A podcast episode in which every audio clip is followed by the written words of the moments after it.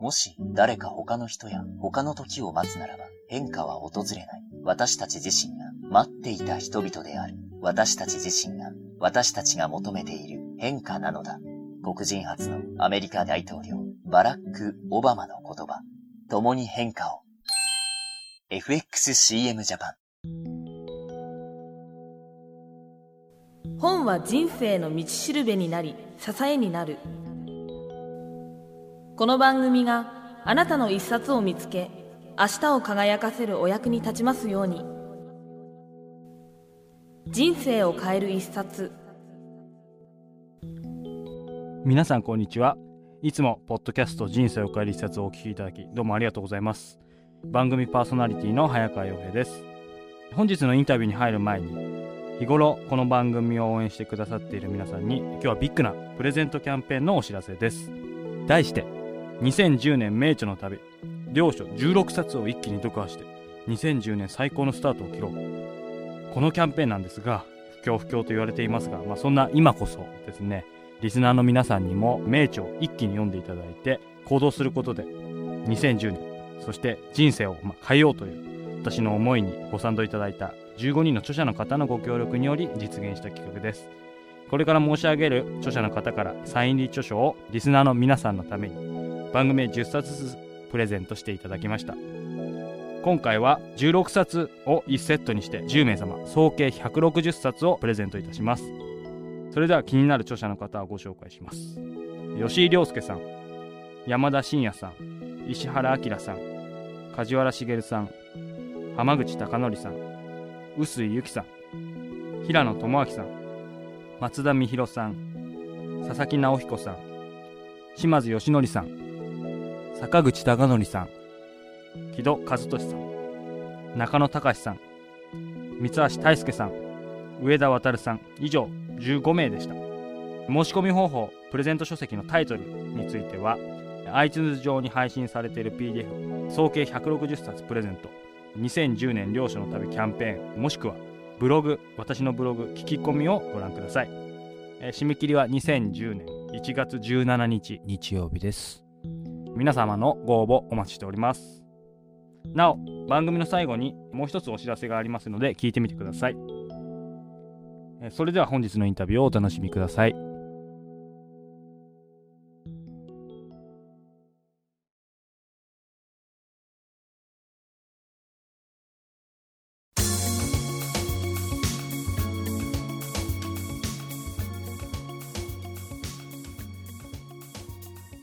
え皆さんこんにちは。今日は飛鳥出版社から発売中の起業のネタ。起業新事業のアイディアがザクザク出てくるネタ出し完全マニュアル、え著者の森秀樹さんをお迎えしてお話を伺います。森さんよろしくお願いします。よろしくお願いします。はい。早速なんですけども森さんは今、まあ、コンサルタントとして活躍されているんですが今のお仕事に行かれるまでの経緯をあの聞かせていただければと思います。大学はあの英語を専攻してたんですね。で高校時代にこれからは多分英語とコンピューターだろうと。い。うふうに理系の曲がコンピューターで文系の曲が英語みたいな感じだったんですけども、はい、まあね、インターネットの時代になって、まあ、両方とも融合された感じになって、まあ、結構選挙の目があったなと思って。英語の勉強をして英語の研修の会社に入って、えーまあ、それ急成長する、ね、企業ですごくあのやりがいがあってですねすごくまあ鍛えられましたね。急成長企業だとぱり若くってもどんどん責任はもうなんか兼任兼任の。で結局事業部長で20代でやってたんですけども。だけど結構ユーティリティプレイヤーで便利に使われて、まあ、英語ができるから何でもなんか英語の先生の労務管理はやるわ。教材開発はやるわみたいな感じで。でこのまま自分の人生どうなのかなと思った時にあの名前のある職業が欲しいなと思ったんですねどこどこに詰めてますじゃなくて私は何々ですっていうそのアイデンティティが、はい。上は医者とか弁護士とかってそういう世界もあるんですけども、まあ、下と言ったらあれですけどもね、まあ、別にタクシー運転手でも板前でもやっぱりこう名前のある職業がいいなと。そういう時に当時あの大前健一さんがすごくブレイクしてて、この人何やってるんだろうと思ったらコンサルタントっていうのやってると。あいいなと、思ってでコンサルタント会社にまあ転職をしたというのが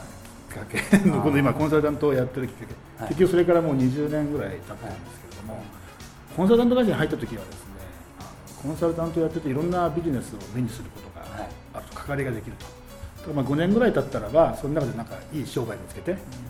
で独立しようかなと。そういうふうに思ってたんですけども結局コンサルタントしかできないと。それでもコンサルタントでやってきてると。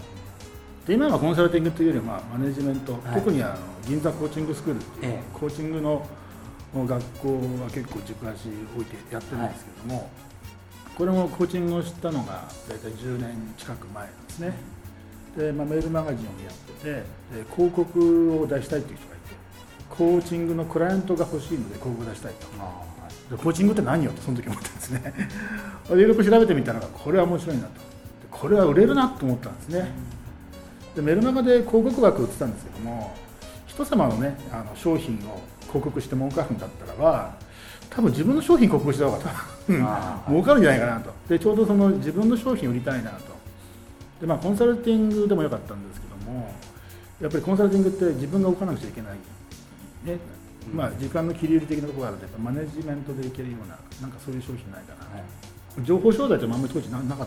すよね。それでコーチングっていうのをつけてこれは面白いこれは売れるなと。でよくよく考えてみるとあのコンサルティングのつもりで自分が、まあ、当時も10年間キャリアありましたんで、はい、やってきたことの多分7割8割は実はコーチングだったなっていうのに気づいたんですね。相手からやっぱアイデアを引き出してあの戦略系のコンサルティングだったので、まあ、データも調べるんですけれどもやっぱり一番はお客さんが持ってる現場情報であったりとか考えてること、まあ、彼らは24時間そのこと考えてるわけですからコンサルタントがちょこちょこって考えて出すアイデアよりもいろんなこと考えてるので、はい、そこからうまく引き出した方がいいアイデアが出るし、はい、やる気も引き出せるし実際自分たちで、まあ、アイデア出して決めてもらったことってものすごくうまくいくんですね。これはいけるなと、うん、で自分できるなと。思ってすぐまあ1年ぐらいかかりましたね、はい、スクールを立ち上げたっていうことがね、えー、今結構面白くてですね。で最初はあの先生を雇ってクラスやってたんですけども、まあ、自分も時々教えるようになってちょっとこれから今年も12月でちょっとオーダーに乗りますので誰かも50になるのでそうすると今度はもうもう少しなんかこうメンターみたいな形で、これはもう自分の給料で何でもいいので好きなことをやっぱりこう現場に個人相手に直接アプローチし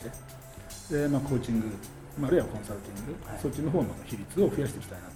こんなふうにね、えー、思ってます。ですのでまあ結論的に言うと要するに名前のある仕事ってないかなと思って。で資格がなくてできるとコンサルタントは。はいちょっと診断試験受けたんですけどね。あの1時だけ受かって2時が不合格。あそうですか。そのままコンサルティング会社に転職したらばこんなの取らなくていいよって言われたんで、まあ、そのそれっきりになって資格なんか全然ないんですよね。運転免許とスキューバダイビングのアドバンスで持ってますっていうそのぐらいですかね。まあ名前なし受け継ぎたいということでコンサルになりましたと。やはりこの企業のネタっていうこのタイトルからですねあのかなり興味を惹かれるタイトルではあるんですけどもそもそもこの本を書いたまあ理由とどんな人に読んでもらいたいかっていうそうですね、はい、まあ、まあ当時の企業ブームに乗ったっていうのが一つありますけれども企業ネタがなくて困ってるみたいな、はい、それでがあの週末企業なり企業を、はい、阻害要因になってるっていう、まあ、一応アンケート結果なんかも確か、ね、本にも書いてあると思うんですけども、そんなにネタって見つからないのかなと 思ってですね、でまあ一応書いてみようかなでこの起動ネタっていうのはこの本のネタ元はやっぱりコンサルティングをね企業向けにやってた時に、はい、新規事業のアイデアと結構出してたんですね。あまあ戦略のコンサルティングで、まあ、基本的にはその成長発展志向の企業、はい、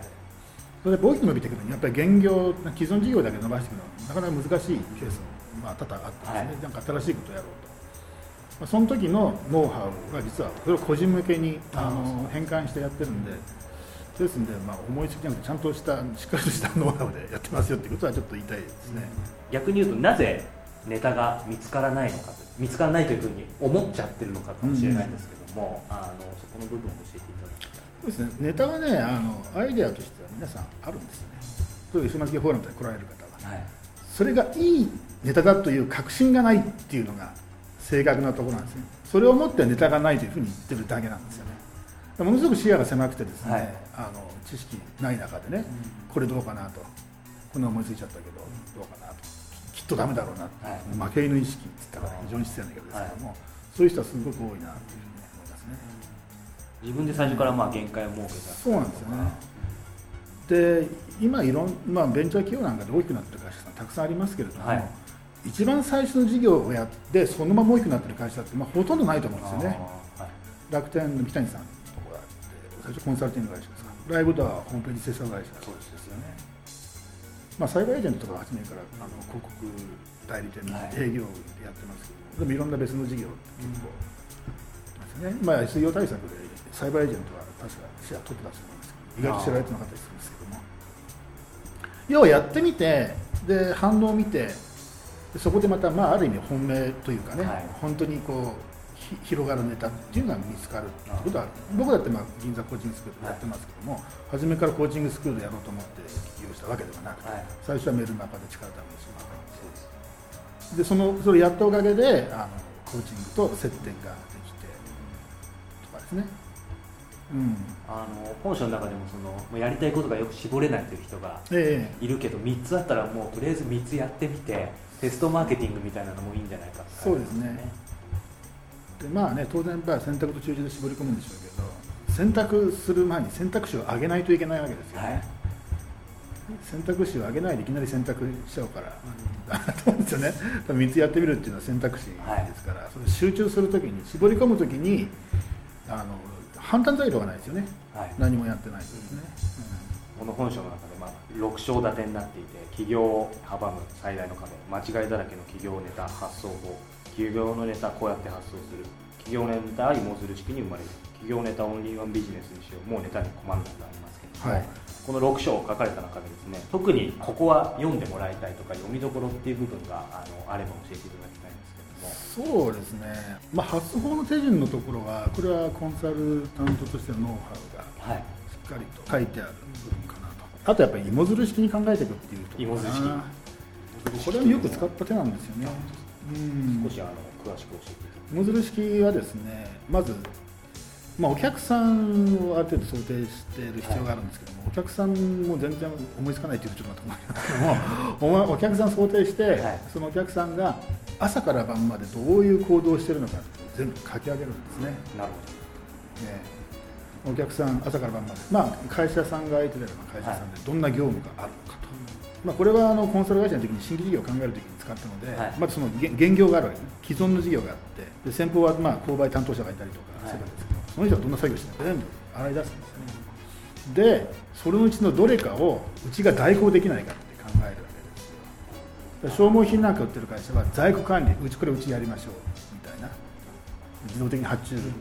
あの在庫があの一定水準を切ったらば自動的に持っていくとかねそういう仕組みとか、だから代行をどんどんしていっちゃうとですよね。であの全てのビジネスって代行だと思ってるんですよ。でもともと物々交換かなんかから、最初は全部自給自足で全部、はい、何か何か全部自分で調達すると、はい、だから物々交換っていうのは、まあ、よくなんか例えてあれるのが海の 民族が山の民族にやってなんかイノシシと魚を交換したとか、はい、ってことは海の民族からすればイノシシを取ることを山の民族に代行してもらってるわけですよね。なるほど。で逆もしかりで,、はい、で我々があの八百屋で大根買うにしても大根を作るという栽培するという作業は農家が代行してそれを運ぶというのは物流業者が代行してくれて我々どこ行かなくても、まあ、八百屋に行けば買えますよ、はい、という話なんですよでまあそういう、まあ、物販なんかはねもう昔からあのビジネスになってますけど今はまだまだ代行されてないビジネス、はい、結構割と割と新しいビジネスと言われるのはえこんなの代行するんだっていう、はい、結構ありますよね、まあ、家事代行、はい、家事代行なんかとんでもないですよね。今週末業界の中でもやってる人がいましたけど墓参り代行ありますね、はい。何でも代行すると、うん、どれかを代行しましょうっていうふうにして本当新しいネタがヤフオクの代行とかもありますね。ありますね。代行ですね確かに一つ一つは収益そんなに上がらなかったけど、ニーズはあるでしょうね。働いてる人で毎日それやる時間もあるんないですねまあ写真撮影で、はい、コピーライティングだそうある。わけだしそういう意味ではやっぱりその全てのビジネスは代行ビジネスですね。本書の内容からちょっと変わってですね、はい、コーチングコンサルティング当然、活躍されている人の話をその聞くっていうコミュニケーションを取ることが非常に多いかと思うんですけども、はい、あのその聞く際にですねあの心がけていらっしゃるようなことがあの、まあ、テクニック的な部分でもマインド的な部分でもあるんですけども、あの教えていただければ。そうですね。なんか同じものを見えてるかどうかって結構気にしますよね、同じものを見てええだから相手が話してることをじゃあ頭の中で想像するんですよね。結構絵を描くっていうか、あはい。うん。どういうことなのかなってそういうふうに聞きますね、だからななるべく頭の中でその状況を相手が話してる内容を思い浮かべてでそうするとところどころジグソーパズルみたいなピースが埋まらないとかあるんですよね。そこは質問して聞いていくと。ここはこういうことですよねみたいな、うん、そうそうそう。聞いてるようでなんか、ね、聞聞いてはいるんだけども全然違うものを想像したりとかはい。するといけないわけですね、パズルという絵を描いて共有する。そう確かに心がけるだけでも違いますよねきっと、僕のこの番組、まあ、人生の帰り一冊ということで、はい。森さんにもですね今まで読まれた本の中で、ええーまあ、一冊に絞り込むのちょっと難しいかもしれないんですけども、あのまあ、人生を変えた一冊というか大きな影響を与えた一冊があればそうですね。やっぱりあのデール・カーネギーの「道は開けない」ですかね、はい。ちょっとベタで申し訳いやないですけど。いや名名著ですね。これはすごく人生を変えた一冊ではありますね。いつ頃どんな時に？当時大学生で19歳ぐらいだった。19歳の分厚い。本それでねあの新宿の西口のこう出て坂を下ってくると、はい。右側にいっぱいお店があって、まあ、吉野家とか天下堂っていう古本屋がはい。あるんですよ。であの天下堂さんは結構あのもうでも一冊100円ねもうほんと30年ぐらい前ですけど、はい。でも一冊100円だったんでで僕あ小田急線で家まで藤沢だったんであ藤沢なんですね。通ってたん。ですね、はい。で電車の中で読む本週刊誌の文庫本の方が1冊100円で長い時間読めるのででいつもこういう SF 小説とかいろいろ買ったりとかしてたんですね、でちょっと悩んである時にデール・カーネギーの本も、まあ、古本屋だからカバーもないんですよ。ああそっか。なんか黄色っぽい色のハードカバーで、カバーなしの。でそこにその英語で署名が書いてあったんですね。はい How to stop worrying and start living. 要するに悩むのをやめて生き始める方法。はい。あそこ悩むってことは生きてないってことなんだと。思っておっとか思ってで読んでみたらこれは面白くてですね。毎晩読んでましたね。それかそれ以来なんかなんか似たような本もあるらしいと。まあそうするとデール・カーネギー人を動かすとか、ナポレオン・ヒルの成功哲学とかスマイルズの事情論だとか。でそれをきっかけにいろんな自己啓発本をよく読むようになってで古本屋さん行ってもそういったやつを探してですね。そこから始めたんですね。あのだから道は開けてもそんなにねあの内容は覚えてないんです。きっかけに。そうそうそうそう。失恋からは立ち直った。立ち直りましたね。あの悩んでもしょうがないなと。うんうん。その先に今度また新約聖書とかいろいろあはい。それから森巻入っちゃうんですけど、はい。最後にけども、ええ。この番組を聞いてくれてるリスナーに向けてですねあのえさんからまあメッセージというかアドバイスをはい。そうですね。あの、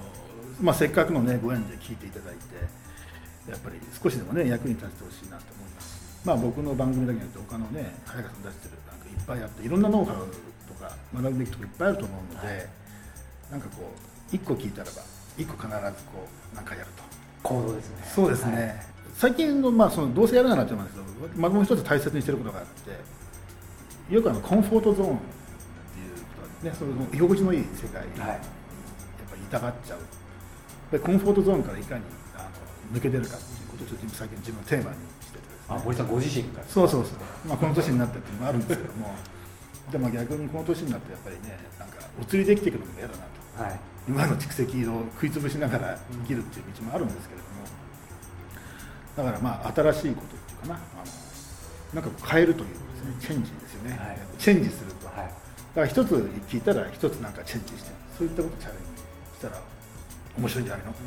というふうに思います。はい。ありがとうございます、えー今日はアスカ出版社から発売中の、えー企業のネタ。企業新事業のアイデアがザクザク出てくるネタ出し完全マニュアル。著者の森秀樹さんをお迎えしてお話を伺いました。森さんありがとうございました。ありがとうございました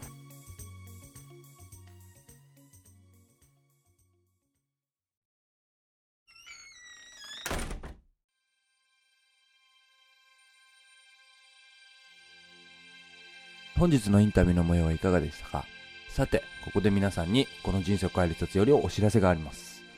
2008年10月から始めたこのポッドキャスト番組。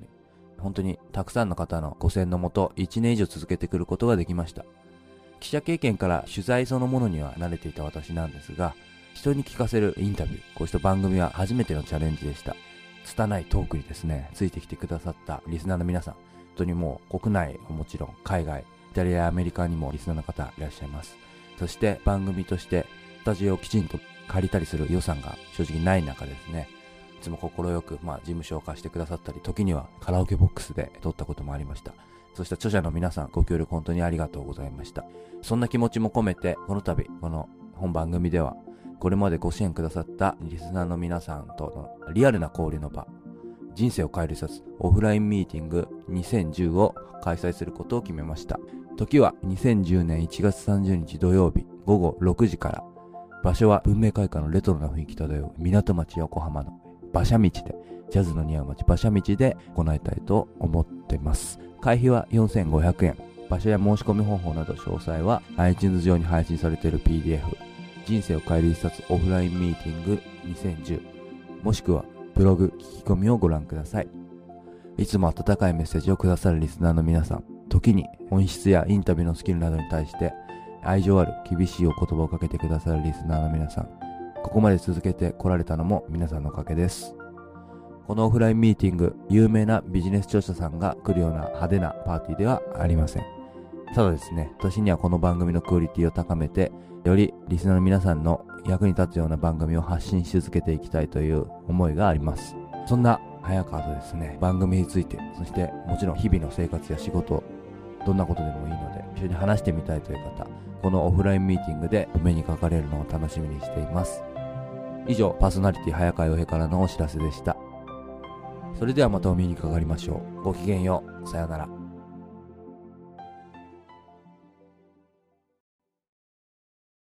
制作協力若菜はじめナレーション、の田由香